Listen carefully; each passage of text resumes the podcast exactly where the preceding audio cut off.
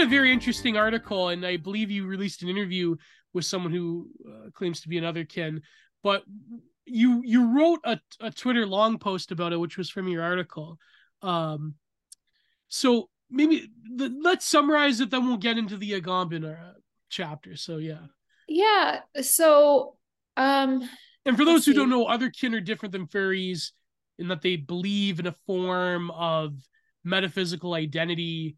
Oh, you explain, you explain, you know better than me. So you go. Sure. Go so, okay. So furries, one, don't necessarily identify as animals, right. um, but they feel like a strong affinity towards these cartoon animal characters, these, this anthropomorphic um, type of animal. And, it, and it's, it's downstream of um, the comic book animal depictions, like Fritz yeah. the cat, um, for example, was like a big one.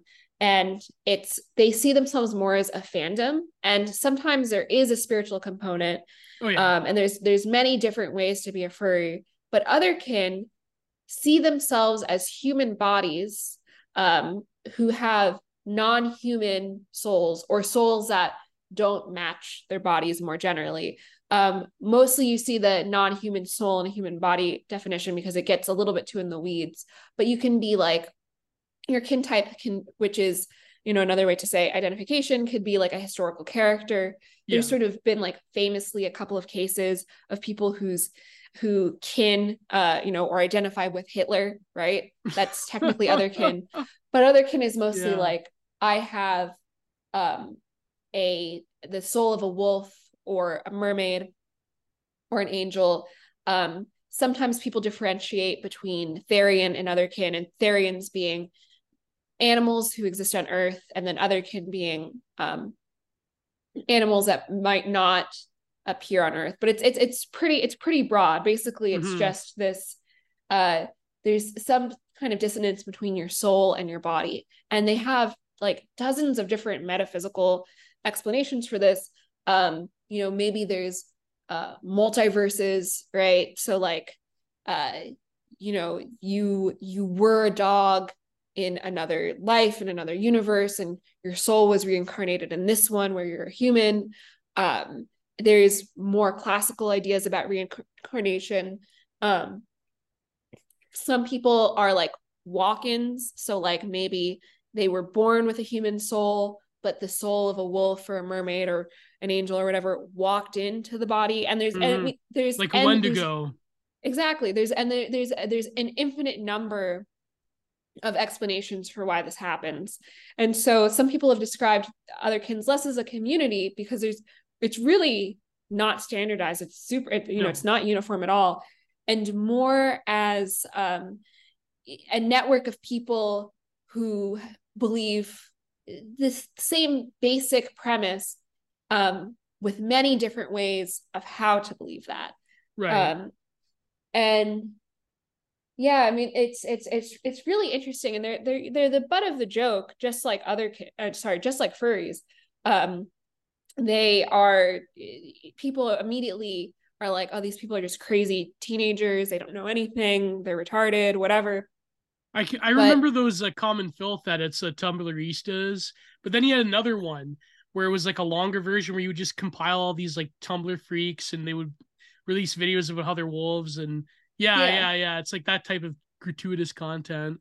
Um but you, I think yeah, I think there's saying? something to there's something to it, you know. I I think a lot of the time I think children or young adults are drawn to it because it does it mm-hmm. it really doesn't in some sense feel that different than just like other kinds of imaginative play yeah. right like a lot of children like are a cat you know it's like but like not really right? Yeah. And they might like they might feel like a very close identification with their cat and it might be their own idea of what it means to be a cat whenever they grow out of it. Um, but i think also it in another way it's a little bit more sympathetic and like less childish. And it's because like a lot of people feel things strongly but we don't have the language to identify what these things are. And so they sort of like pivot in all these different directions. And so it might manifest in like, oh, my gender is a cloud, right? Mm-hmm. And something like that feels like very incoherent and inconsistent and like difficult to understand. But what I think it really is is like a strong um, sense uh, that you, that you are something in a world where you're not physically experiencing a whole lot. Mm-hmm. And then mm-hmm. the lack of language to describe these sort of like strong identifications. And so we've readapted words to mean things like gender doesn't really mean gender anymore. Um, soul doesn't really mean soul. And it's just it's it's some kind of state that we that language hasn't caught up with yet. And so it's created this kind of like confusing multiplicity of ways to identify. And that's it's at like least a, my theory. it's like a pleroma of affect you could say. Ah there you go. That's a good one. A pleroma of affect where it's, it's sort of like um you know again this comes from like the manichaean or gnostic ideal of the pleroma being like um the meta or I mean, guess aether would be another term in in you know in in the Platonic you know in the ancient Platonics, right? Um, you know, sort of like that staging ground of something that isn't exactly identifiable as let's say the christian concept of an individual soul but certainly something within a soul psyche complex that is connected to something much more ancient so again like this is like for example the gnostic interpretation of jung that people like Hoeller talk about, where you know, and Jung even talked about this in the Red Book, like you know, the pleroma of affect or the pleroma of one's psychical experience engaged with something much greater. In his case, the archetypal complexes in the collective unconscious. That would be a form of a pleroma. Uh, but here, I mean, yeah, I mean, I talk about this a little bit in my book. You know, you had this one article, um, it's just a vibe, right? Where you were citing Jeffrey Schollenberger. Um, I you know I I think like the other kin thing is fascinating because they they really should read um it's very complicated to explain but I, I guess let's let's go for it. They really should read um that one chapter in a thousand plateaus by Deleuze and Guattari called Animal Becomings where and they talk a lot about for example um Deleuze was fascinated with Carlos Castaneda whether you want to say that stuff is true or not, okay, like that's neither here nor there. But in a lot of indigenous uh, practices, you have the animal spirit phenomenon that seems to be pretty ubiquitous in the in you know the global from the global south into here in North America. You know, it, it's the point being in that chapter in Becomings is that it's not about that you are a wolf or you are a snake or you are this or that. It's more of the indescribable and intangible state of the crossing into what is or the becoming of a wolf or a snake or an eagle. It's it's like the, that spirit crosses over into what you are as an identity and vice versa. And it's more of the in connection the circularity between the two rather than i am this picture of a wolf. You know what i mean? And so i think like that is eh, certainly in a lot of indigenous practices, right? Because we give legitimacy to that, or we give legitimacy to a lot of animalistic rituals and even Germanic paganism, if you're a European, but yet, you know, a lot of like other kin on Tumblr saying, like, I have a soul of a wolf or a soul of a wolf crossed into mine, then we say that's crazy, that's SJW, whatever, right? So, but I, I truly believe that a lot of it, even including the furries, it's a way in which the postmodern or hypermodern individual can find um can can find a sense of like rootedness within a spiritual context than not. I think so too. I mean, I was when I was writing this article about other kin yesterday, um, I realized like, you know, for some other kin, they have a moment of awakening, right? Yeah. And this moment yeah. of awakening can manifest in any number of ways. Like they're around other other kin and they realize, oh, that's me. Um, or they they have like almost a religious epiphany. Um, they read something they identify with, whatever, right? And I realize yeah. that this moment of awakening appears in most identity categories, particularly ones that we kind of make fun of. Um, yeah it, you know, you hear it even in some chronic illnesses. It's like you felt like a changeling or a stranger in a strange land, or somehow like you didn't oh, yeah. fit in. You had you you realized this is what's different about me. Then you found this community, whether it's autism or Lyme's disease, or you realize you're transgender. And I don't mean this to to discredit any of these identities, right?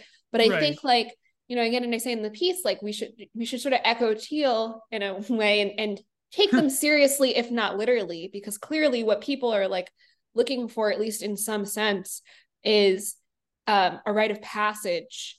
They, you know, they don't feel integrated and then they do like you know it, yeah. it, it's it's there's and uh, we don't really have this anymore right we don't have these community rites of passages so people are kind of cobbling together their own and they're appearing in all these different ways some stranger than others yeah exactly um, I'm trying to find a good quote from the chapter of Becoming Animal because Deleuze and Guattari directly mention Jung, by the way.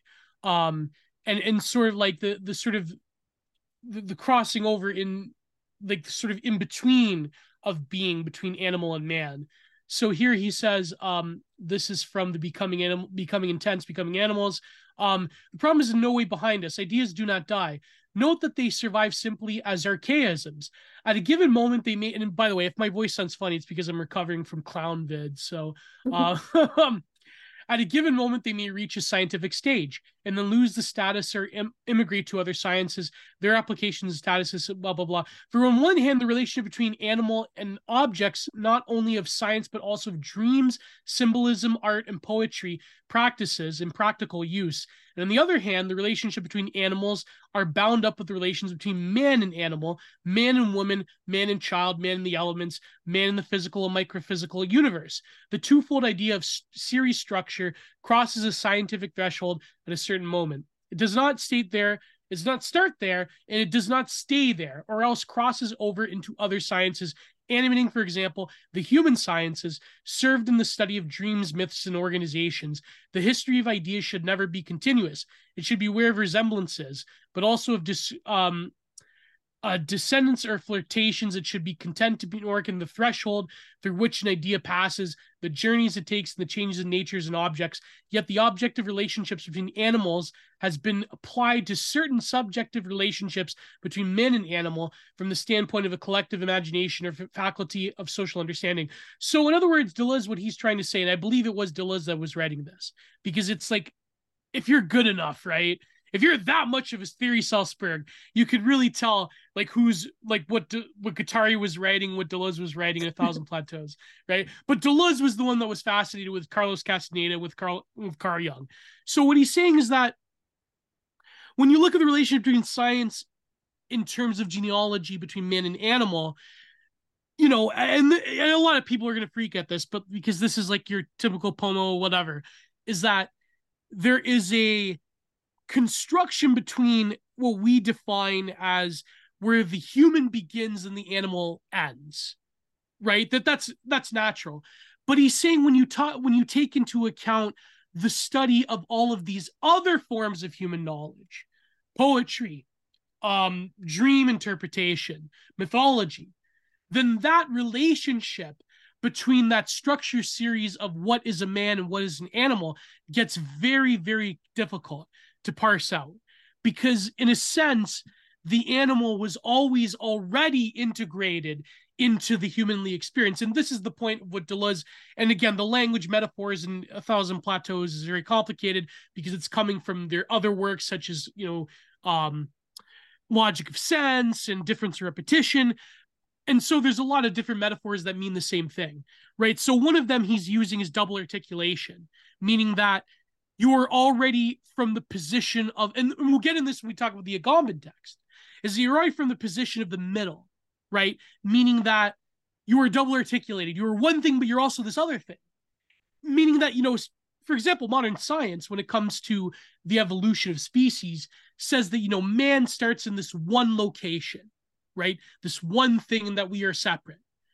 But really, the way that the psyche works, the way that mythology works, the way that even the work of art operates, is that, you know, you're already within an engagement of the animal world. You're already there. There's no beginning or end, really. There's no like beginning nexus point. You're already thrown into that thing. And so we'll see when Agamben talks about Heidegger and the animal. You know, um, you're already thrown into these relations. So I think like and again, like I'm not justifying like people that are legitimately mentally ill.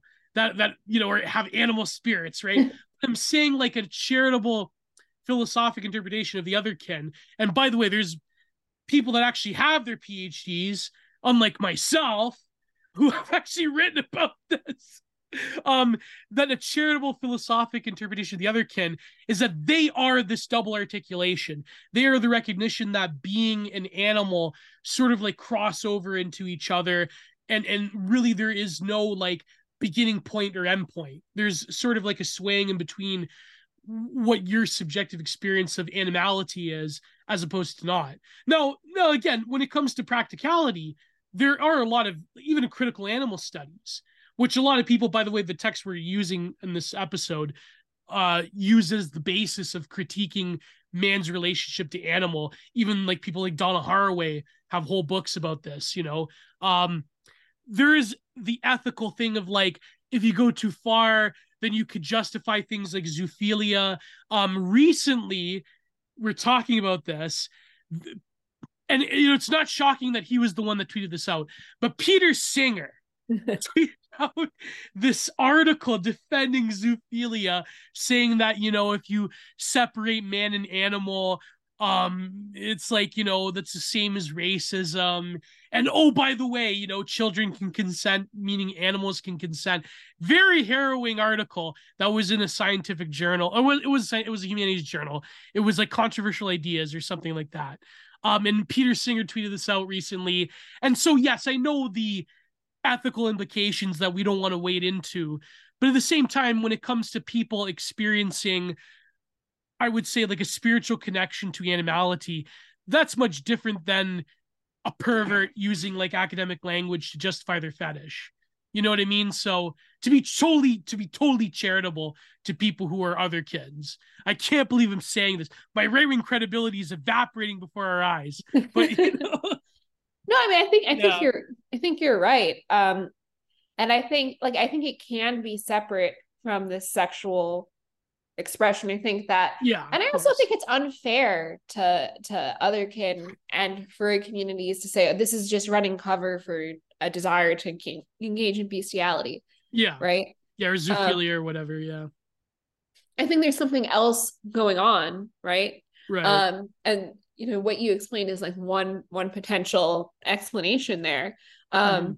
it, but it's it's a shame that it's sort of you want to talk about porn brain like that's an example of like not well not everything comes back to that like it yeah. can you know having an animal sexuality could could be um you know if it if that's even relevant to their identity um you know can can and probably 99% of the time often does manifest exclusively you know with a same species partner, right? That is a human, a human partner. Well, it's like furries. Like most furries have sex with other furries in fursuits. It's not like they're, you know, not every furry is Kero the wolf. Come on, like it's right, right. You know, like yeah, it's yeah. they they want to connect. They want to experience this animality. I mean, that's so that's person. pretty weird if you want to like have sex sure. with a fursuit, but still, it's like uh, whatever. Yeah, right? I don't even. That's something I can't. I haven't been able to model exactly what's going on there. Like a lot of furries, like we said last episode, like a lot of furries don't even identify with the sexual aspect of it. You know, they're just yeah. There's other reasons why. A lot of it's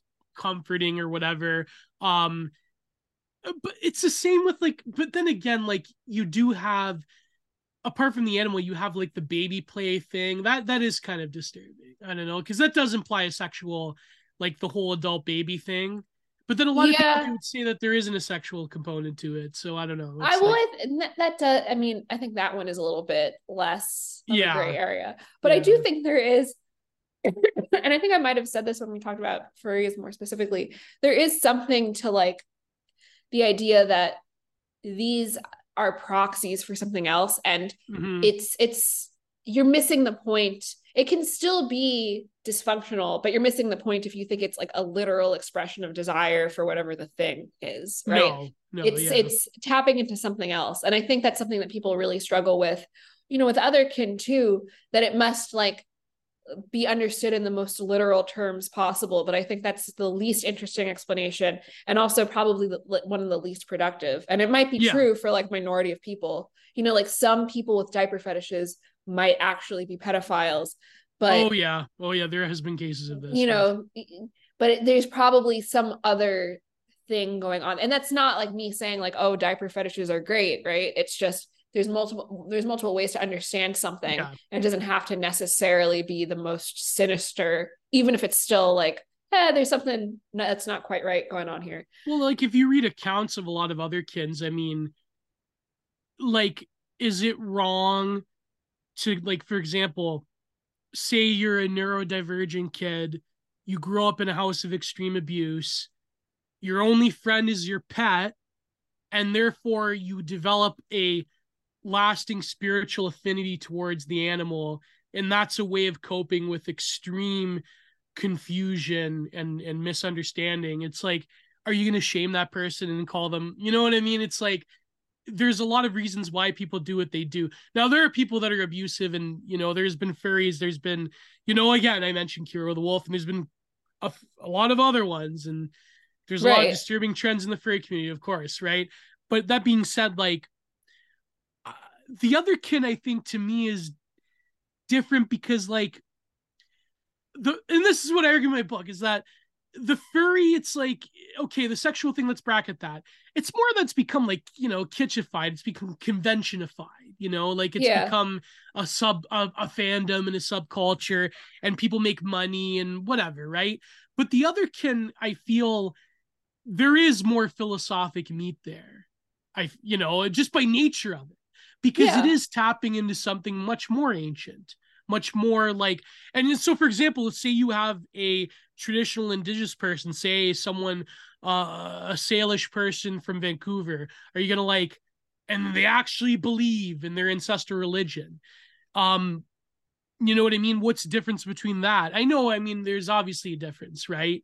There's a precedent there there's tradition but when an other kin person says no i it's not that i want to have sex with animals it's just that there is a i feel a spiritual longing towards animal the animal then i, don't know i mean yeah there's got to be something there yeah yeah I mean, I, and i also think like like i was saying before it's it I'm not, not equating the two, by the way. I'm not. I would never equate like indigenous spiritual practices with other kids, of course, never. But like, I don't think that. I don't. I mean, I don't think it's that that crazy. Um, yeah. I think that one of the main differences is that the indigenous spiritual practices have ritual that are yes. that hasn't been constructed, you know, out of nowhere, and right, right, they exactly. they they have this venue to explore these feelings in a way that's been refined over time. And there's a wisdom that gets passed down mm-hmm. you know from older more experienced people. And that's what a lot of these communities don't have right? They don't have like an older cohort because people grow out of it or it's hard it's so dispersed.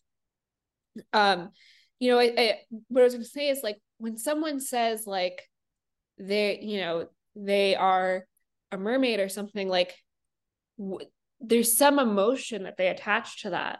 Yeah. Or you know some sort of feeling that it's i don't think it's always like oh i like to swim in the water right? Or and, and i feel like i must be part fish.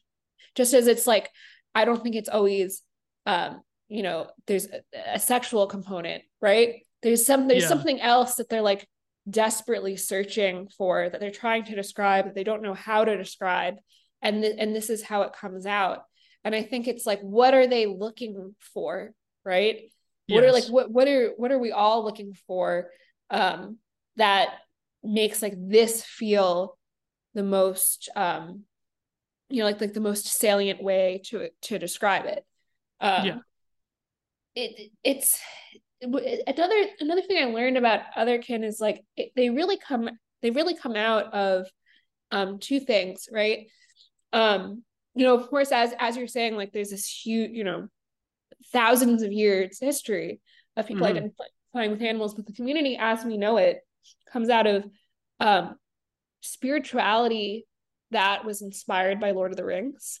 Oh wow, I didn't know that. Um, and oh a lot of neo, a lot of neo paganism comes out of this, and I think the attraction to Lord of the Rings is like it something about it felt old and historical. Yes, yeah. That a lot of faiths, especially in the United States have been stripped of. Mm-hmm. Um, mm-hmm. and that like we really don't have, like we don't even have we don't have like the old buildings or the history. Um, there's something like you know, like quote unquote like boring about church for a lot of people. Um, but they still like are longing for that tradition, right? Yeah. And then and when you start looking around, like here's another thing that appears in a lot of these identity categories, this sense of like construct like this feeling of history without there being an actual history there. So like with otherkin, yeah. you know, being born out of Lord of the Rings, right? And so basically the story behind that, just to clarify, is um, there was two women who called themselves the Elf Queen's daughters. Um, and they distributed distributed handwritten letters and zines um, about being spiritually elves. Man, um, and they were they crazy. were part of a whole group of people. Have you read some of these? Yeah, I, I, I spent a bunch of money and ordered all the letters online. Um, uh, uh, but are is some of them available online to read for free, it's, or is ha- it? It's it's hard. I think like in the Green Egg archive, which I haven't looked up, so I don't know if it's still there. Um, that was a pagan magazine. Um, mm. They they may have been preserved. Um, but but anyway, so eh, they so they were part of this community. Um, this got picked up by the Silver Elves, who um, were you know another similar group and they made sure that these letters didn't get lost. They collected them, made them available, and they made a list serve. And mm. the hmm. list serve was for elf kind and other kind. And eventually other kind became other kin. Mm-hmm. Um, mm-hmm. So it was, you know, for people who had the souls of elves and then people who had some other soul that was, you know, not strictly the, the soul we're taught that we have, right? Right. At the same time, there's a Usenet group for people who identified as werewolves, but it, it attracted all sorts of people like uh, vampires and, and witches.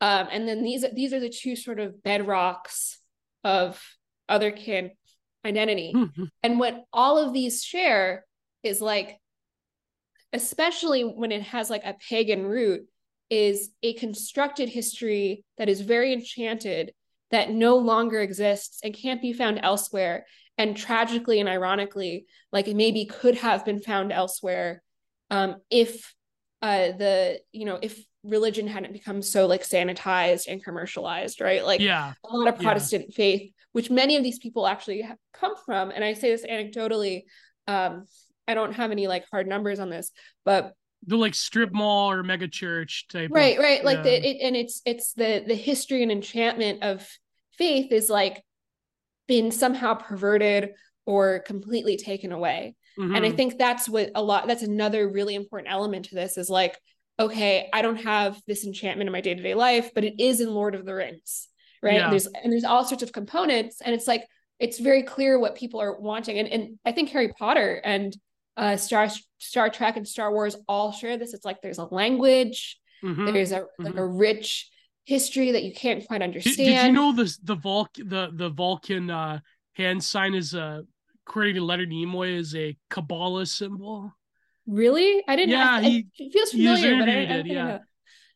Yeah, I I know like a lot of like far right anti-Semites were talking about this because like some some like libtard talked about like how dare there be conservative Star Trek fans and you know I grew up as a Trekkie I never like I never like Star Wars but like when you examine the ideology of the Star Star Trek universe, like you know. But yeah, so apparently, you see what they were sharing this clip of a Leonard Nimoy interview where he talked about how he created this symbol because it has something to do with Kabbalah. Um, Interesting. Yeah, yeah. So, and of course, like it was because some other producer besides Roddenberry was also Jewish, and it was one of those like episodes that Roddenberry didn't touch where they invented it um, I don't know. It's just like, but yeah, I know what you mean exactly. I mean, for example, like Lord of the Rings creating, I didn't know that created other kin people because I because like how many trad casts were created because of right. Lord of the Rings, right? like how, how many like Chesterton scholars were created because of Lord of the Rings? Um, but so what year was this? Was this the early Usenet days? Was more recent? The the, um, the okay, fairy, so um, the so the Elf Queen's the, daughters. Yeah, yeah, so they th- there's a surge in uh, popularity with Lord of the Rings after the paperback edition is printed in I think 1967. Mm. It actually outsells the Bible for two years in a row. Whoa! And at the same time, there's this renaissance of neo paganism, Mm-hmm. And a lot of neo-paganism ends up being inspired, again, like very ironically, uh, by by Lord of the Rings. Yeah. Um, yeah. But I think like, but I think what it is is like again, like they're searching for history and they're searching for reenchantment. One way to do this is okay, I'm going to go back to Catholicism. Another way to do this is I'm just going to create an alternative history.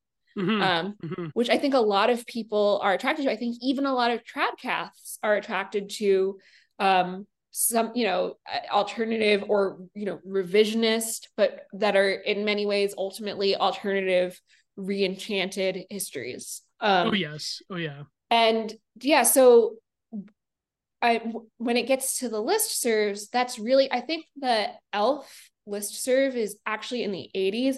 I want to say 1983 wow. is coming to mind. I don't know for sure. Um, but with Usenet, that's in the the with the werewolf group, which was different. Um, but psychic vampires and werewolves, uh, and I think mermaids were also present in this this Usenet group, which is actually um, this news group actually still exists. I post on it sometimes. Um, that was in the early 90s. I think that was um, 1994. And actually, fun fact, one of the um, hold on, I think I need to to sneeze one sec. All right, I'm back. Yeah. Um, one of the the the wolves on um or the the Therians on that Usenet group called into an Art Bell show. Um, oh, I think I remember 19... this. Yeah. Yeah, I, I I posted a link to it the other day. Is it on YouTube? Yeah, um, it's in a Malachi Martin. So it's a Malachi Martin episode, so it must have been 1996. That was around um, 96, 97. Yeah, the Malachi yeah. Martin ones. Yeah, yeah. Um, this is when he was on the outs of the Catholic Church, I believe. Or um, yeah, yeah, yeah. I mean, uh, he was right though in a lot of the things he said, but I mean, you know, that's always yeah. And he, and he, yeah. he call he so he calls and he asks. I if I'm remembering correctly, he like asks him. He's like, um, am I, you know am I doomed because I have a wolf soul? And I think Malachi Martin says, no, you're not. Um, and this is very common. if I'm remembering yeah, the phone call right. correctly. Yeah, when you did all those ex- exorcisms and yeah, yeah. Yeah. Um man, that's that's such a piece of internet history right there. Like that's yeah, yeah. But it's funny how like the internet sort of like supercharges a lot of these people in these groups. Like yeah, because it, it lets it lets them connect for the first time because uh, you know it's so much there's so much more legwork if you have to go get the Green Egg Neo Pagan magazine, which is like you know where are you going to find that mm-hmm. versus if you just log on and you can be from anywhere in the world theoretically, probably in the United States. Um, although I will say like I've met a lot of other kin in person and and now I think it's sort of flipped. It's actually like more interesting and easier to be immersed in if you're regularly going to conventions. Um, mm-hmm. And like something about the internet, like it, it, kind of like is isn't as tethered or something. Like I felt so much more like seduced by it or something when I was at PantheaCon. Um, and I was talking to people who were like, yeah, like I'm an intergalactic fox. And it's like you kind of like it doesn't matter what these people look like or how they carry themselves but they really believe it and there's something very like charming about it and you want to believe that like even if just for the day you're like there's you know there's something to this there's something very interesting about this. Mm-hmm. now do they skew um i'd imagine they were like fairies and they skew towards the political left right? For um i think so yeah. Yeah um, yeah so um but what do they do at these conventions? It's the typical like they sell merchandise do they have meanings? Like, what do they do? Like, what is um, it? How is it different went, than a furry con? Yeah. Um. So PantheaCon's for neo pagans, and it's oh, like lectures. Okay, yeah. Um. They there's vendors, and then there's a period where like you like people open up their hotel rooms. I mean, PantheaCon mm. isn't happening anymore. This was years ago. Um. But you you it's like the idea is to like both learn about it and um meet people in person and have conversations about it. Sometimes there's magical ritual hmm. involved. Mm. Um, there's also other con, but it's completely digital. Mm, interesting. I think they've done a couple yeah. in person. Um, but they have, I mean, and, and, I think it's it's really interesting. And a lot of, you know, a lot of these people, especially the old heads, um, are like incredible historians of their own subculture. And hmm. I, you know, it it shouldn't be belittled. Like I've learned a lot watching uh youtube videos from from othercon um yeah yeah um interesting a, yeah there's a lot of overlap too with um multiple systems or dissociative identity disorder or multiple hmm. personality mm. disorder yeah and I think part of this is like having multiple strong identifications. And again, this issue of not having the language to describe it. So suddenly it becomes alters. Well, that's what I mean about not having the language. Like, uh, like I imagine those neo-pagan, they're more like mainstream. They wouldn't like tolerate like the far right neo-pagan. they wouldn't tolerate Varg going in there and, uh, you know, I don't think um, he would want to though. No, exactly. He, he views those people as degenerates. So like, yeah.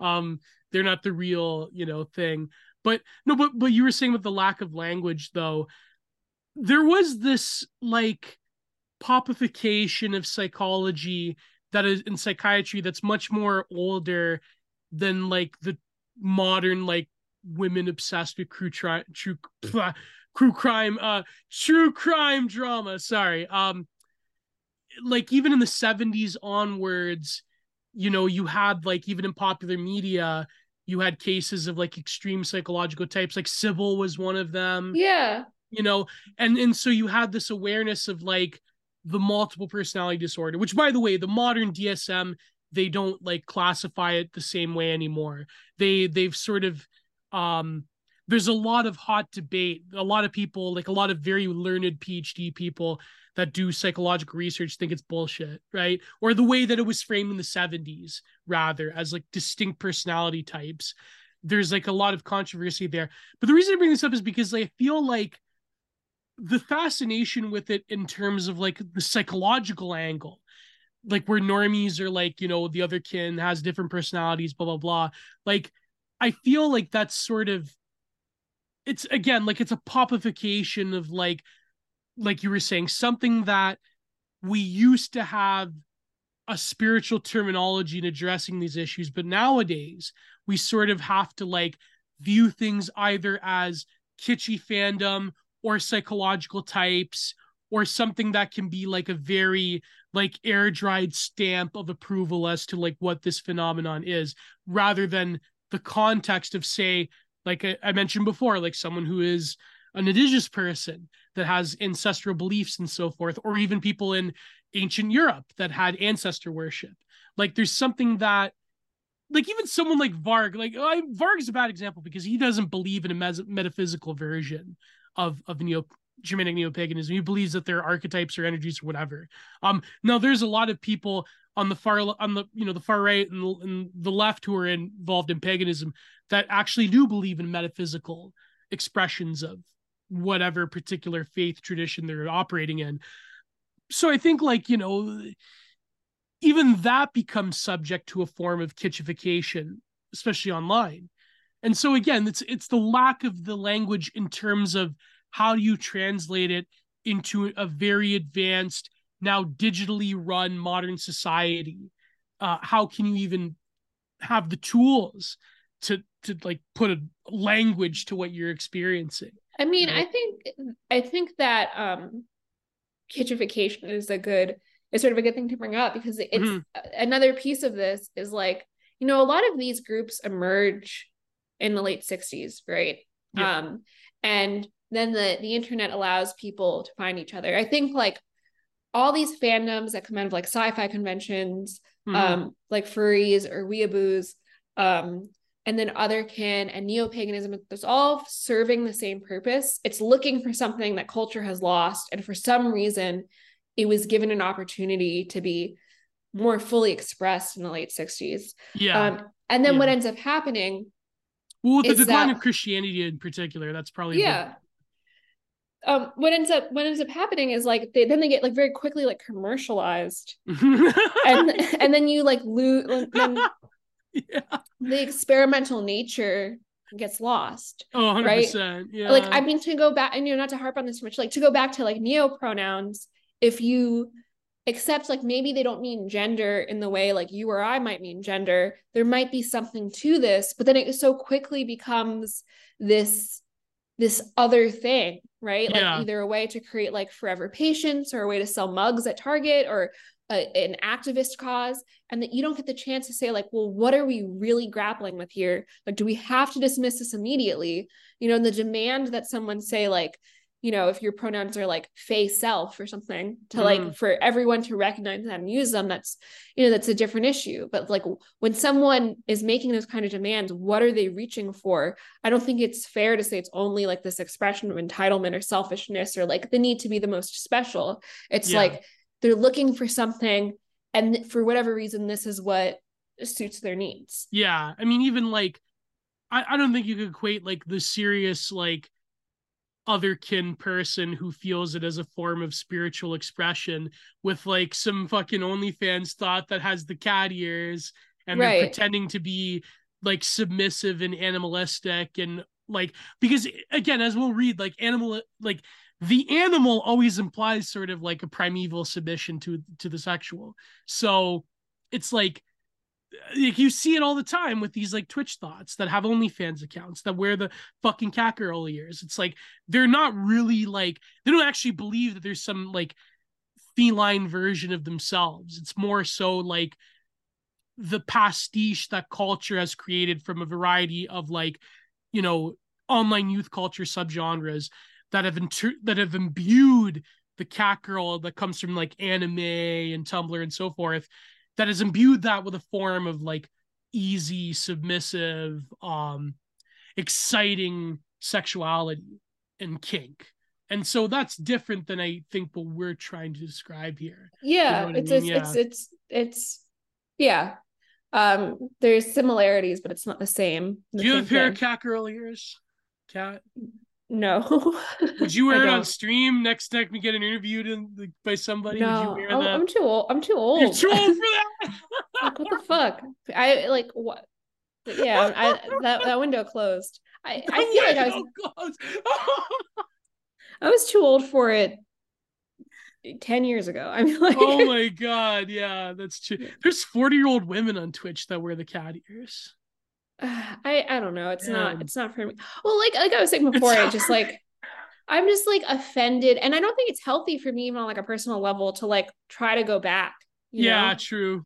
Like true. you you shouldn't be an e girl. I mean, you shouldn't yeah. be an e girl if you're married, but you shouldn't be an e girl if you're in your 30s, right? Like, just true. give it up.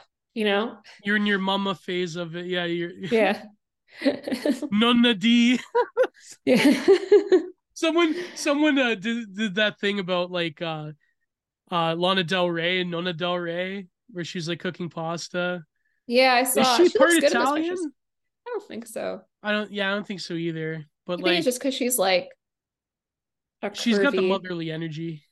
Yeah. Um, yeah, there was a great essay by was it Ben Braddock about like, because I, I know like Crooner had that great video, but he like nuked all his videos about. Where'd like, he go? What happened? He, like I think I don't know. I gotta talk to. He has his YouTube channel still. I believe he's still on Twitter, but um, he's he still. This, no, he, I don't think he is. Does he have a new account? I think he's got a lurker account. Okay. But he uh, had this great video about Lana Del Rey being like both the Madonna and the whore at the same time. And it's like yeah. there's like sacred dichotomy there, but it's like manifested in American culture. Like that is a fascinating, you know. Um, but I don't know. Does I'd never interpreted like the promiscuity thing because I think like Taylor Swift has more of like the you know infinite boyfriend thing. Uh, but then I don't know because like is it that is it that Lana Del Rey's more open about the sort of like lower dregs of American society and promiscuity, whereas with Taylor Swift is more of like the serial monogamy thing? Like I could never understand. I can understand the Lana Del Rey thing, but I never understood the Taylor Swift obsession. I don't know, maybe because I'm not. Um, yeah, I don't know. I, I, I, I was never super into either of them. Mm, honestly, yeah. like I just, you know, it's funny as much as I talk about fandom, I I've been in fandoms, but I'm more like someone who gets attached to like the environment of a mm. fantasy mm. world. Like yeah. I, I wasn't a Lord of the Rings person, but like I could feasibly be one. Um, I've never got gotten this the celebrity worship thing. I in in fact I I can't even do like the micro celebrity worship. I I just like I for some reason I just can't submit to so it, there's like a there's a level of submission that I'm just like like like why does this person deserve my respect beyond There's, just it like to be an basic. older like model of fandom like the 1990s was like up until the 2000s like the the 70s like maybe not the i guess the 70s but like the 80s 90s 2000s was very much like the age of the celebritard you know what i mean? Like it wasn't nowadays it's like no, because it still exists. It still exists but yeah taylor swift is like the forefront of stan twitter of like celebrity worship but i, I mean think Yeah. about the way people view like certain podcasters or oh yeah. bloggers yeah. that they like. Like there is a level of like celebrity worship there. Like you know i'm in like one group chat where most of the people really like a particular um internet celebrity and they just talk about this person like they're on another plane and i'm just like i can i can't help but look at this individual and think well that's just some guy right like yeah I don't I can't like suspend my disbelief that this person has like special powers.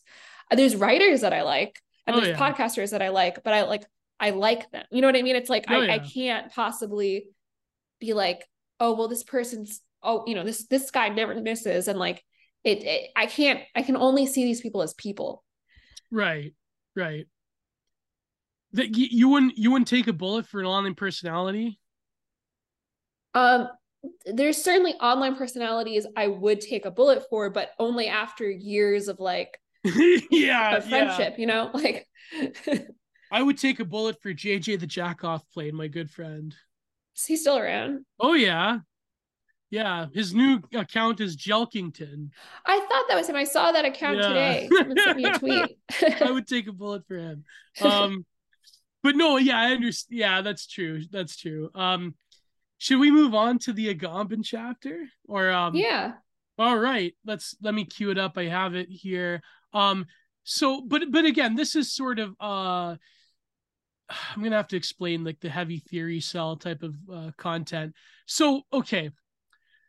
Uh where is it? Where is it? Um it's chapter two and it's called um Acephalous. And for those who don't know, Acephale was the like the the theory cell cult that uh George Bataille helped start, and they did all of these experiments into different forms of uh, spirituality. I believe our good friend Meme Analysis is, knows quite a bit about the Acephale Society. So, um, but the, but of course, Acephale comes from the the the Greek the Greek god, and uh, so here, I guess okay. Let me stage it for a little bit. So, um, the Open is a text by Giorgio Agamben, the Italian uh, political philosopher, where he talks about a, a lot of it's about what Heidegger calls the open, which is the the ground by which we engage with being, or the clearing, how being clears towards the towards us as Dasein, being in the world. We are thrown in the world,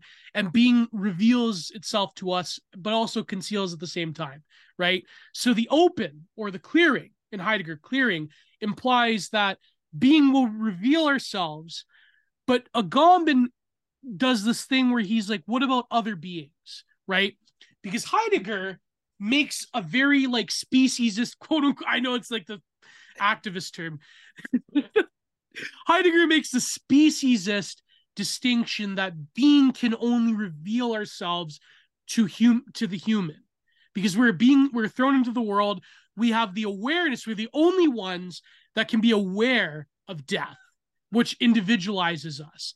This is what being in the world is. So to heidegger only the human only dasein can truly be revealed to in terms of being because of the fact that we are aware of our own mortality we're aware of the thing that separates our being that individualizes us in being which is death that gives us a temporality because the animal does not know temporality doesn't have a, temporal sense of their own mortality so and of course agamben and I believe he cites people like Donna Haraway and he cites other people that talk about the animal. Um, you know, he's complicating this relationship because the open is also the open to the being of the animal as well. And the animal, and, th- and this is what Agamben is saying, is that the animal is, and again, I'm butchering this. So if there's any theory cell professors that are listening to this, I'm just, I'm, I'm giving you the Cliff Notes version of this. So the animal is also open to being, or is a being that is open to us, that has some form of cognition.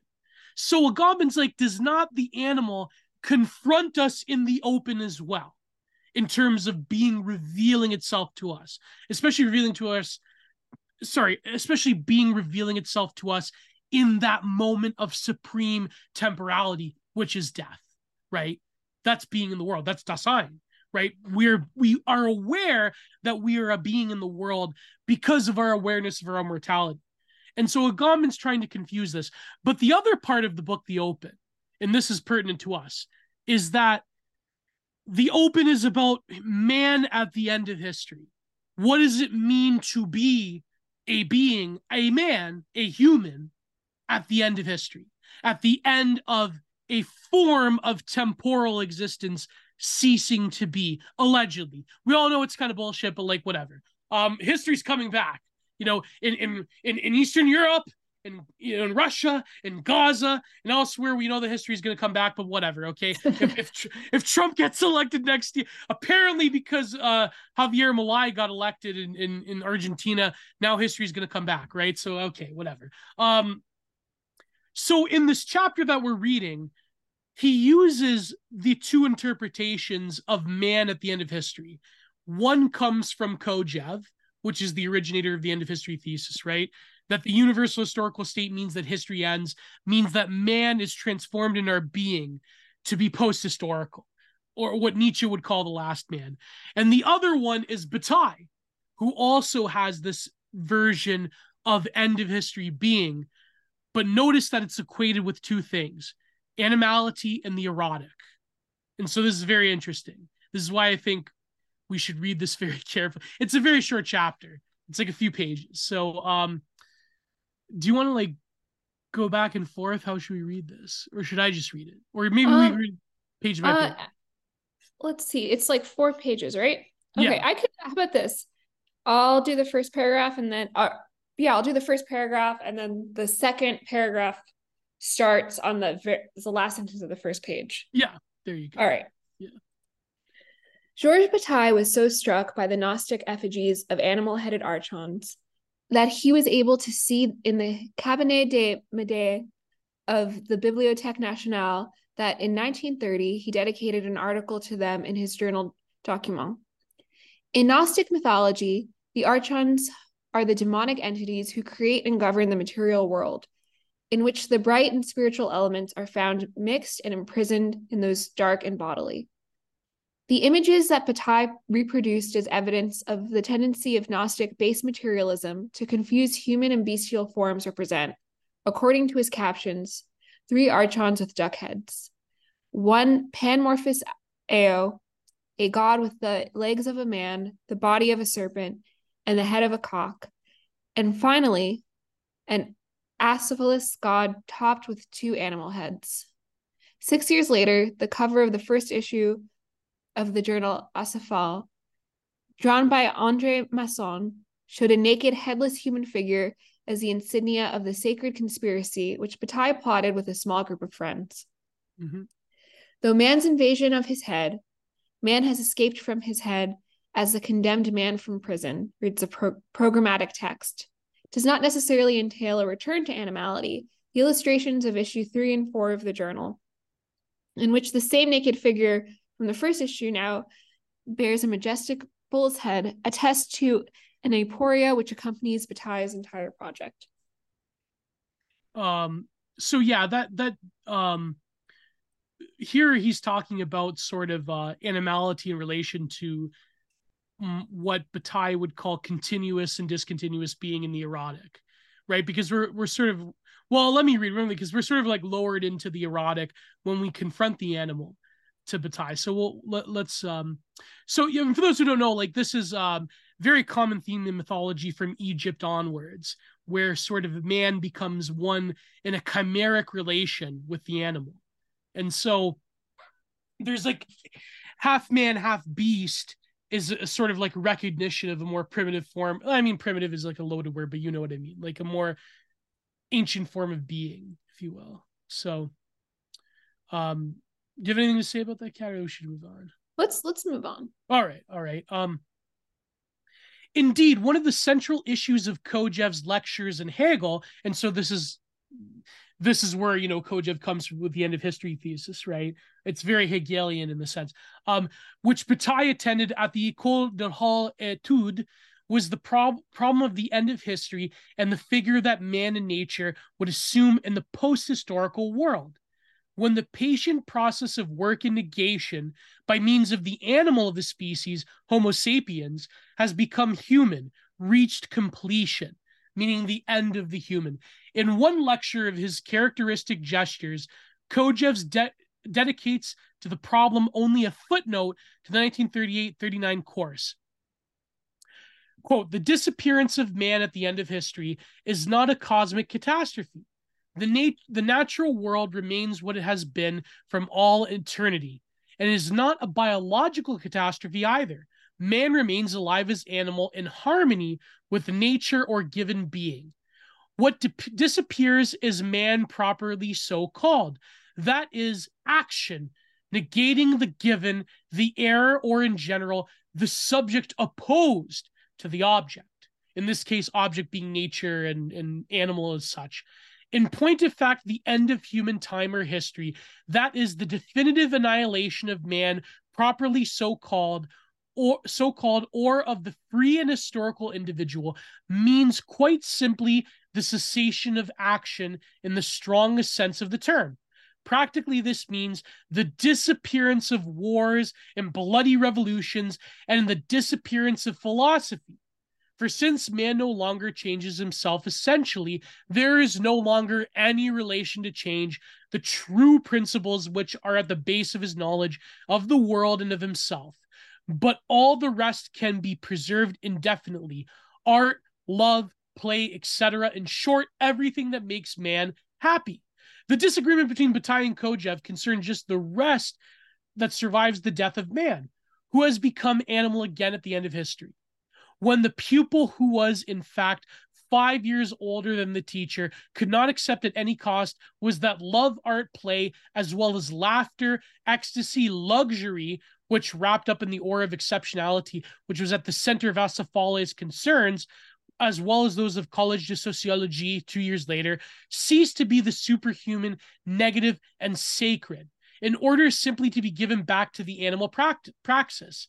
For the small group of 40 year old initiates who was not afraid to challenge the ridiculous by the the ridiculous by practicing joy in the face of death in the woods on the outskirts of Paris, nor later in full European crisis to play at the begin to play a being sorcerer's apprentice, preaching the European people's return to the old house of myth, the Acéphales being glimpses for an instant in the privileged experience might have been neither human nor divine, but in other case could have been animal.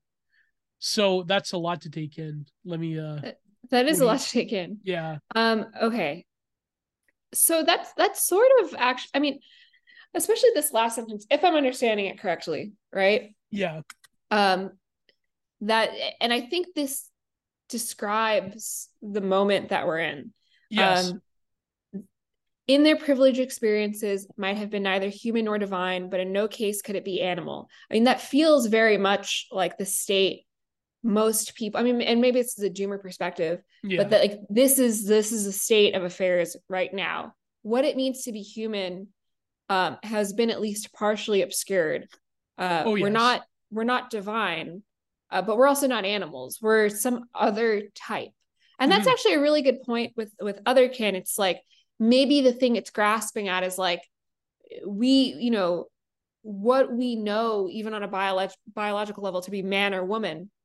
Right. Or, you know, even if you accept the existence of like alternative gender expressions or alternative uh, sex expressions, you know, outside of the two, and outside of sort of postmodern ideas of sex and gender like those are those have been very obscured yes. um and we right now understand this other state as maybe an animal but the other kin don't behave like an animal right? There's in fact like quite a few and um furries talk about this too. There's i'm blanking on the term for it but there's a term for like moving like an animal. And a lot of mm. them speak about how like they don't encourage it and they don't do it right? Like they don't yeah. crawl on all fours and they don't they don't um mime animal actions. It's a especially for the other kid it's something they feel and may yeah. I, I mean and maybe that's it it's just like we're not like what what are we right you know it's it's not like wolfie blackheart and the the wolf gang going around and, do you remember that wolfie blackheart yeah, yeah. yeah. whatever was, happened was, was, it a boy or a girl i forget it was um i think no i think that wolfie was a girl I think Wolfie Blackheart was a girl. trans or something. I forget. Yeah. Uh, yeah, it's hard to remember. I know that like I found them on Facebook and we were Facebook friends for the longest time. I'm gonna Is look it up really quick. Still around, or did the person uh, commit? I don't I think forget. so. Oh, oh yeah. So she, um, oh, you know what happened? Uh, she killed a dog. That's right. Yeah, yeah, yeah. I wonder what happened to Wolfie Blackheart. Wonder... Yeah, we we were like somehow connected online for the longest time because I like couldn't look away. And now I'm looking about about Wolfie. Uh, okay, so Wolfie Blackheart was was born a woman. Um, mm-hmm and then started living as a man. Yeah, this is this is where I'm getting confused. Yeah. Right. Um as of 2016, um Wolfie was not dead, XD XD XD, according to the DeviantArt post. Um, but I guess was like super antisocial and killed animals. So there was a oh. rumor oh. that Wolfie killed sorry, uh sunsetted. So I don't yeah, know. Apparently, this was a rumor that just uh, appeared frequently, but was well, never. He's got to be like what thirty something years old now, like maybe yeah, thirty one seems. Yeah, something like that. Too bad we couldn't interview Wolfie, but um, yeah. But anyways, okay. So that's that. That's a diversion. I just thought of that the the Wolfie Blackheart thing. That was a big meme back in the day. That was like everywhere. Um, especially like those cringe compilations, like that news segment of them like killing a dog or something. Um, I mean, I think this this actually brings up a good point. There's so we've made the differentiation between otherkin furry um, sexual expressions. Then there's this other expression of like emo or scenester kids who sort of take on like a oh yeah, yeah. a wolf like affect. But then that's it's also its own thing. Like Wolfie Blackheart uh, is is you know maybe a, like a psychic vampire style expression, but really that's more about like doing the like lowercase x numeral three emoji than it is yeah. any actual like lived expression as a as a wolf. XD rar. Yeah. yeah. yeah. It's like a different, yeah. it's like a whole different thing. exactly. Yeah. Yeah. But they did act like animals. I think like they they did like did in the news segment, they were like yelping to each other or whatever. But that was yeah. probably for show. That probably was. Oh, that, I mean, that's but that's like the kid in your class who wears a tail and meows, right? Yeah. Like, is that you know that's like a whole other thing? Like, mate, like, and there could be overlap, right? Like, I could easily imagine that person being a, a furry. I remember as a kid, there was this like weird girl in my class called Bridget, but she was like kind of a popular girl, but she was weird. It was like weird dichotomy. Um, where she would like uh pretend that we were in Bikini Bottom and I would like do this like pretend argument with her where she's like, Gio, we're in Bikini Bottom and SpongeBob. I go, no, we're not. And it's like, yeah, you know, when you're a kid, it's like, yeah, yeah. So there's probably like some live action role playing going on there, you know? Yeah. Um, that's, that's, cute and innocent, but then yeah, but then you know, like when you're when you, it's like this news segment becomes a spectacle, then you know yeah. that's yeah, becomes an internet meme then it's over. You know, then the Kiwi, yeah. and as soon as you have a Kiwi Farms thread, it's over. It's over. So, um, yeah, but let's move on. So, yeah. Okay, so there's a lot to unpack. Oh God, I hate that. There's a lot to unpack here, but there is a lot to unpack here. So th- this comes from, and and it's actually quite historically fascinating that that Bataille was a student of Kojève, right? So Kojève famously, for those who don't know, was a head of political philosophy and famously gave up his station as a political philosopher and then became a bureaucrat who later invented the first concept of the European Union. That's Alexander Kojève. Um, and he, I believe he worked closely with the UN as well. And he had this theory that, you know, if we become post historical, that is the end by which philosophy stops is the end of wisdom itself. It is the end of human exploration and, and thought because we've arrived to a state in which humanity has finally overcome the burden of necessity in nature and elsewhere. The universal historical state, which is the completion of the Hegelian project and so forth. But he believed that this was a material project because, again, he was influenced by Marx as well. Is that this is the endpoint by which nation, by which human nature, because again, if we're free of the necessity of our own stomachs, for instance, of the limitation of resources, of the sort of machinations of history and identity and nationhood and so forth, if we are free of all those things at the end point of the universal historical state, then we cease to become what we are now. We're no longer covered colored by nation. We're no longer covered by resource colored by resource scarcity, by identity, by anything right like and so a lot of people that talk about like universal ubi and like the end of the state and so forth a lot of it comes from and then again the, the sort of like the kitschification of this theory comes from fukuyama which you know end of history in the last man there will be no more war. You know it'll be like basically like john Le- john lennon's imagined right? Nothing to live nothing to live or die for right? So i'm i'm bastardizing it. There's a long philosophic tradition that goes into this that that comes from Kojève's reading of Hegel and Marx.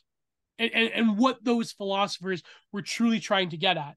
Now, there's of course a debate in Hegelianism. Does it truly end? Does absolute spirit keep immanentizing itself? Does it fully realize itself? Right? There's a lot of Hegelians that say that well, there's no perfect political project that would inc- that would essentially enumerate the end of that historical synthesis in absolute spirit the end of the absolutizing of it, the end of um, that sort of logic of history that Hegel is operating from. But Kojève believed that there can be an end, and that would mean the end of man as well, right? So, and, so to give you a little bit more of context here, when Kojève is talking about the end of all human endeavors, including philosophy, including what we know to be human struggle, right? there's this point where he was doing this debate with Leo Strauss. Um, it's it's the book is called On Tyranny, where they're commenting on this Greek um a, a play about a tyrant. There's something in the footnotes that um this letter he wrote to Leo Strauss, which was quite revealing. He said that, you know, the end of history, humanity, the, the last man, would be quite a pathetic creature indeed. They would have no motivation, they would have no drive, no striving for anything. All their needs would be met. They would basically exist like an animal, right? And this is the jump off point for Agamben. Because the student of Kojève is Bataille. And Bataille is saying that at the end of history, man becomes an animal but that doesn't imply the erasure of those very human ecstasies of excitement and joy and eroticism and and and, and the sort of peak limit experiences what what Bataille calls. And, and I believe our good friend Meme Analysis talks about this as well, the limit experience, right? And and so the whole point of Acephale was to experiment with these different spiritual and and and, uh, you know Desadian systems and so forth to go at the absolute limit of humanity. Because that's the whole point in Bataille is that when you are engaged in the peak of eroticism you kind of become like an animal. Because the being that you have is no longer discontinuous. It is continuous being. You are experiencing being all at once in that erotic experience right? So for example freud would call the the the little death, the la petite mort in in the act of orgasm, meaning that your being becomes continuous with the other in that act of the erotic experience. You no longer are a separate entity. So Kojève says that no, you're you're going to be one thing at the end of history. But Bataille says that no, if you get rid of historical man, you are lowering man into the realm of the animal Therefore, ergo, you become this continuous being. You become something that is connected with these profaned energies at all times. And and of course to Kojève, that's like sort of like laughable because he's like at this point he's a stuffy bureaucrat. So, you know, he can't can't have sex when you're a stuffy bureaucrat of the EU, right? Can you imagine Van Rompuy having sex?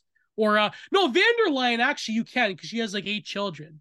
But um I don't know. They're calling van der Leyen a Nazi now for some reason. I don't know. Maybe she's not giving enough money to Ukraine. Um, so I don't know. Remember when people thought van der Leyen was going to be based in Trad because she has eight children, but then she became a fucking EU bureaucrat? but anyways, yeah, go ahead, Kat. What do you think of this whole total mind fuck that I just laid down on people? So, um, yeah, I mean, it. I I feel it like it really it tracks for me. Like I I mm. I wish I wish I was better read too, because I mean, like my next question would be like, uh, this this continue you know this continuous state with you know then married to technology right? Mm-hmm. yeah. Then becoming the cyborg. Yeah. Yeah. No but, that, but that's Haraway's point.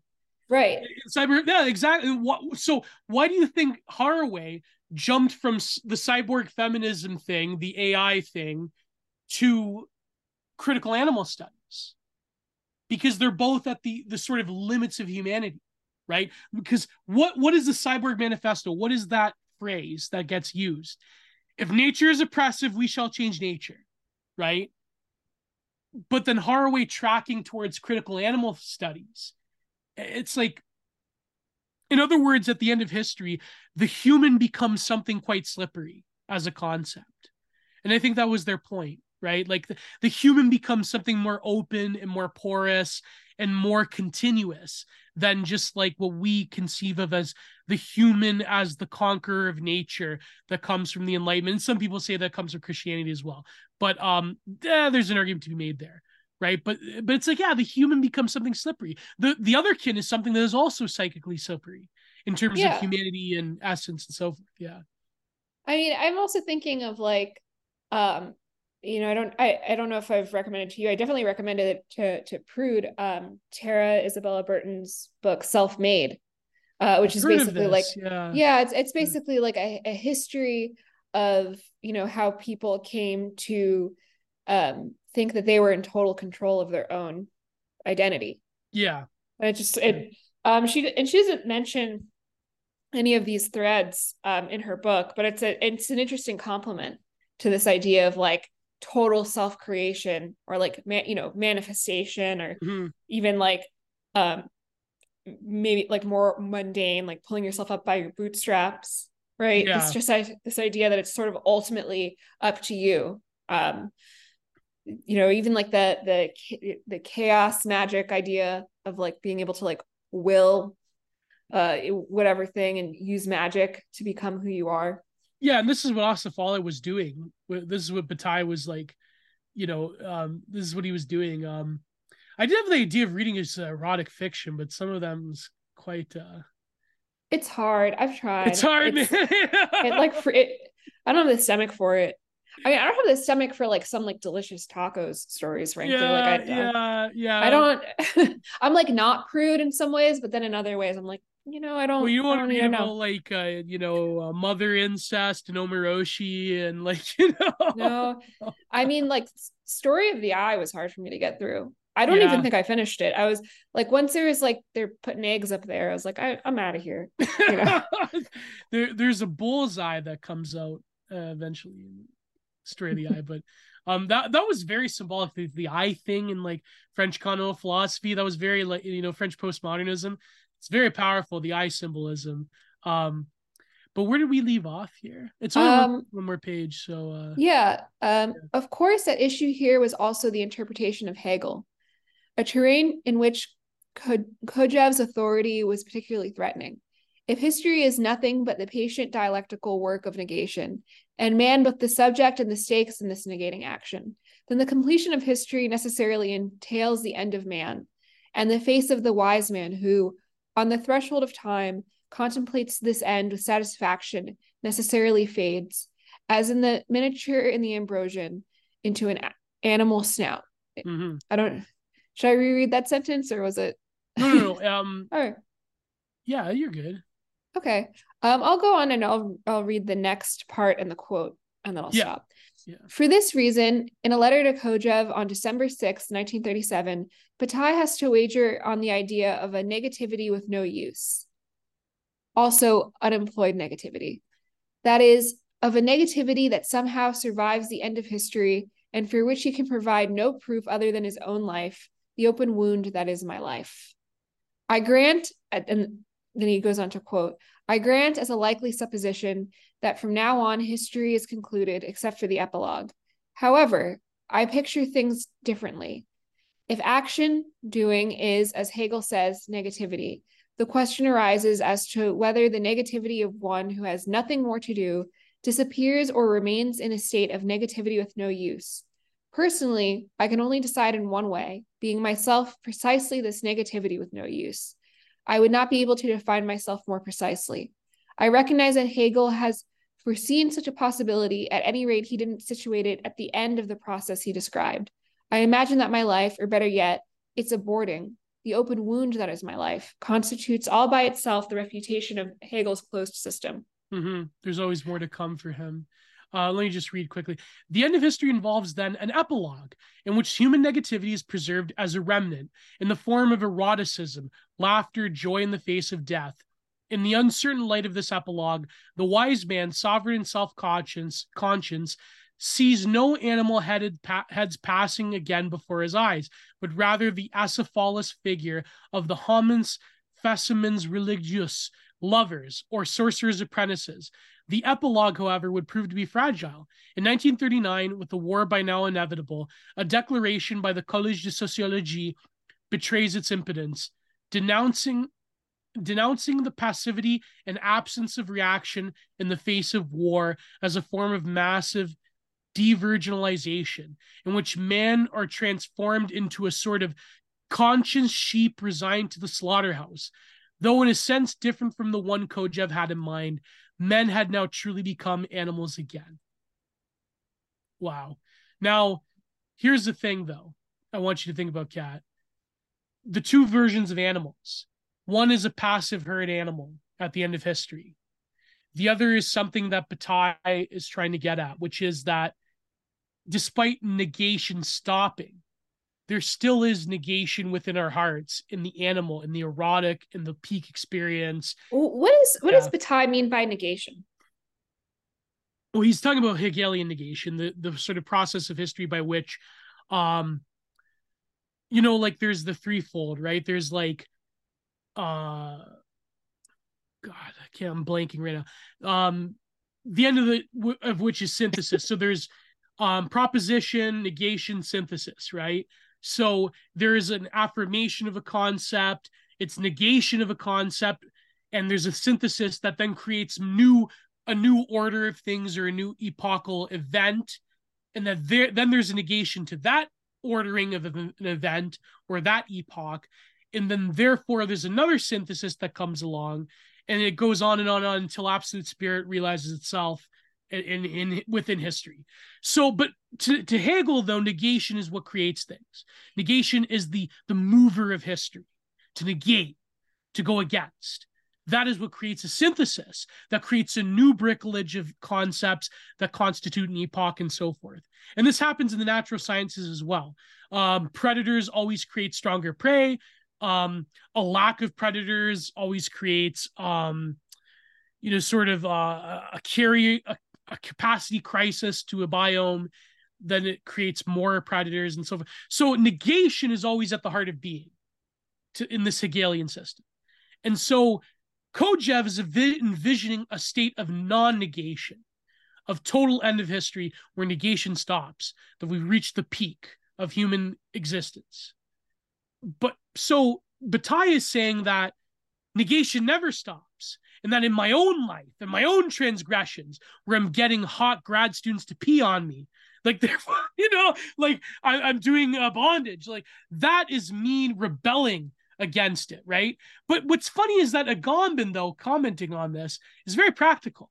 Because for example when agamben he you know is a great foucauldian scholar um when when foucault talks about transgression and how we're going to go against these you know images of power by by you know you know when foucault went into the you know into the desert in san francisco and went to bondage clubs and so you know there's this one my good friend cal crucis he uh had this thing about agamben on my podcast. It was I, i'll never forget this.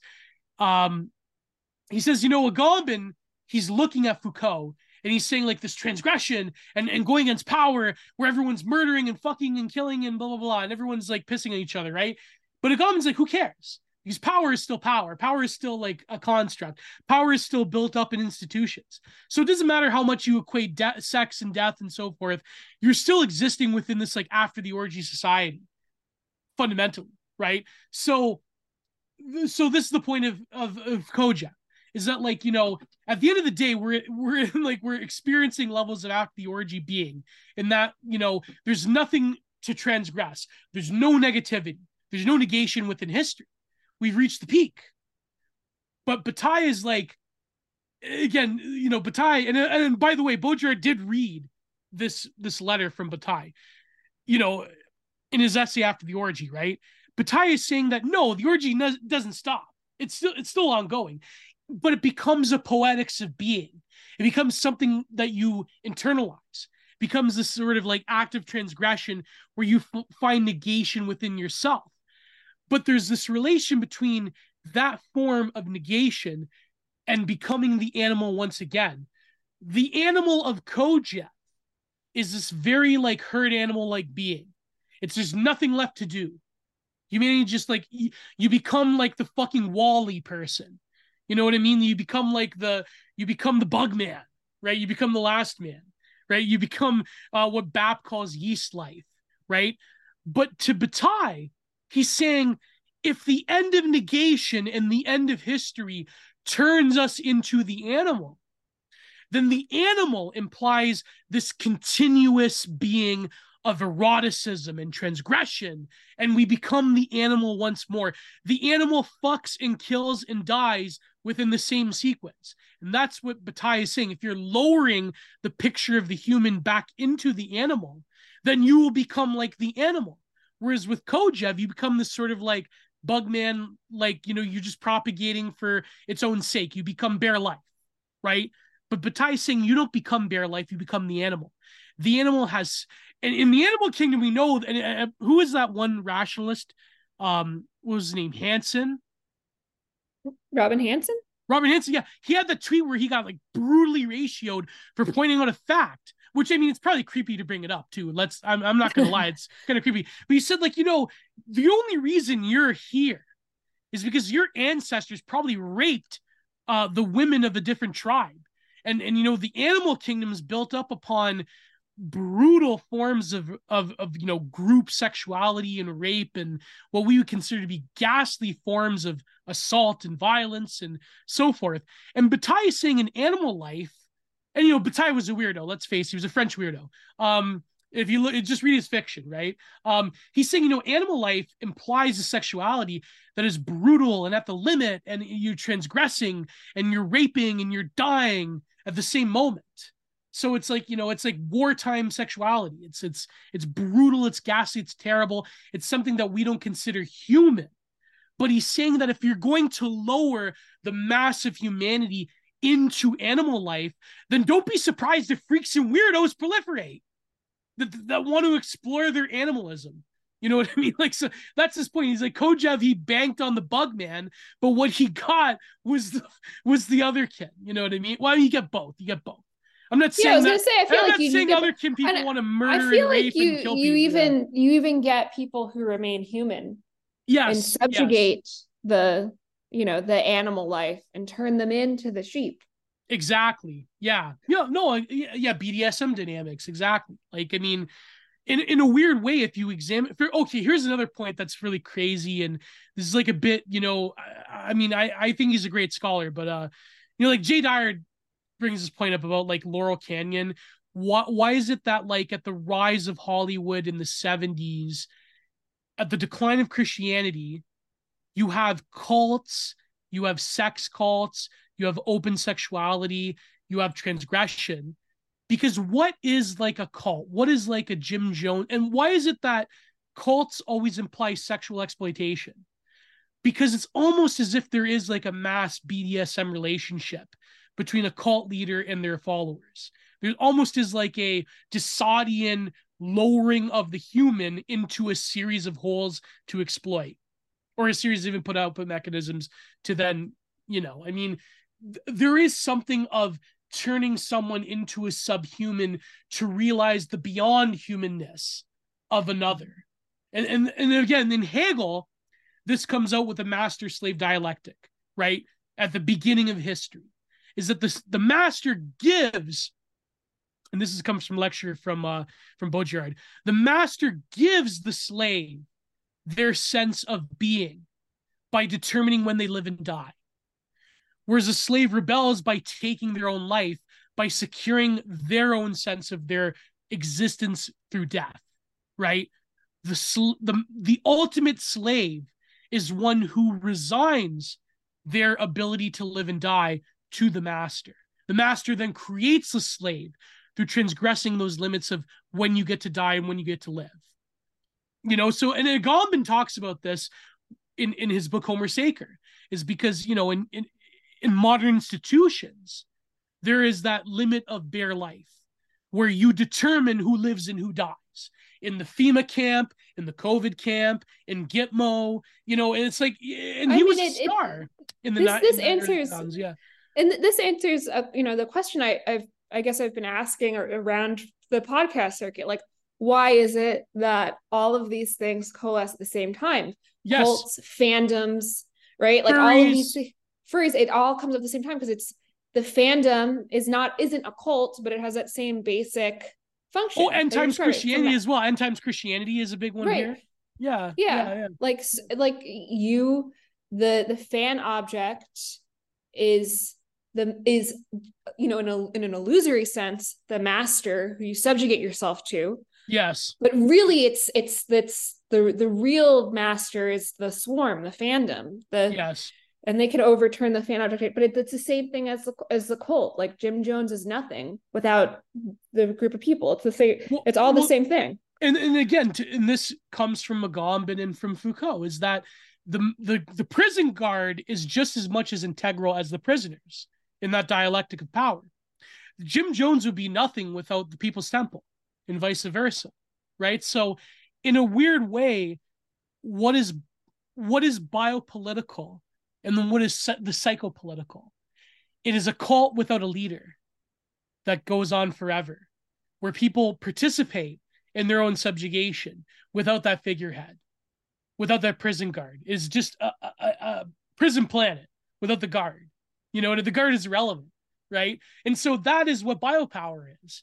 That and and so the reason I think it's interesting is that all of these things are culminating like when the internet's created we you know the wall falls in in, in east germany um people truly believe that we're in the end of history moment no until the twin towers fall of course um do we want to talk about that by the way the bin laden tiktokers but well, let's yeah. get to those yeah finish your thought and then let's just like what the hell it, it just happened yeah. let's jump so, into it the point being is that all of these people, including furries, including people that want to be animals, including fandoms of variety of, of all different sorts, comes about at the decline of the multipolar world, the decline of Christian politics, and the decline of Christianity in the spiritual realm, and we have this sense of the quote unquote end of history where we just become the you know the global village. We're all singing toto africa.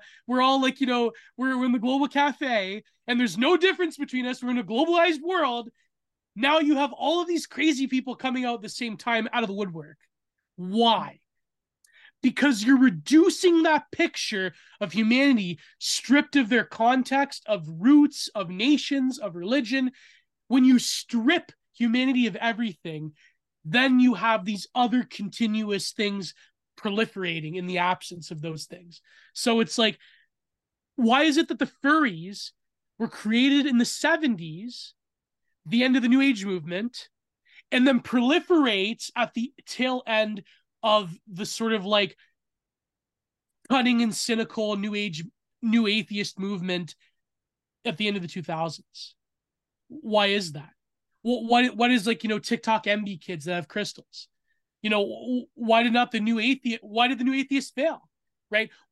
There was again the six the 70s had a form of mass disenchantment as well at the end of the new age movement when they woke up the fucking hippies woke up and you know woodstock was over and richard nixon was in the white house i'm a big fan of richard nixon but you get my point um you know it's like that was a massive blow. And and all of the, there was riots and there was the vietnam war and like all of their hippie bullshit ideals like just destroyed their optimism right? And that happened at the end in the 2000s with the end of the the new you know the new atheist movement right?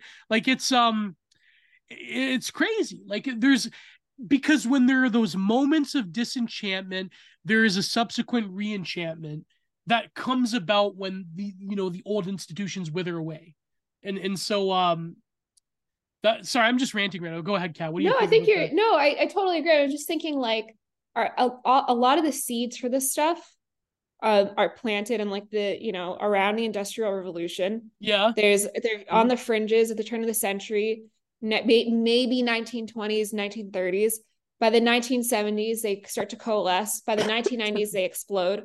Mm-hmm. and, and and as you're speaking i'm thinking more and more examples. Nation of islam is another yes. one. Like yeah, they're all yeah, there's yeah. white nationalism. Again yeah. it's like it really starts you, you know in the turn of the century. It starts to coalesce after the war. And then come the 90s by the time you, get have... the 80s you get you know william luther pierce. Yeah. Exa- exactly right? And it's but and it's crazy like you know i mean that might be the episode title you know what does white power have to do with otherkin furries oh my god right but it's all this oh. Um, it's all the same it's all the same desire in a different yeah. package and that's 100%. just yeah yeah yeah, this is why I think like the end of history thesis is bullshit because like you're you're never gonna you're never gonna totally get rid of negation.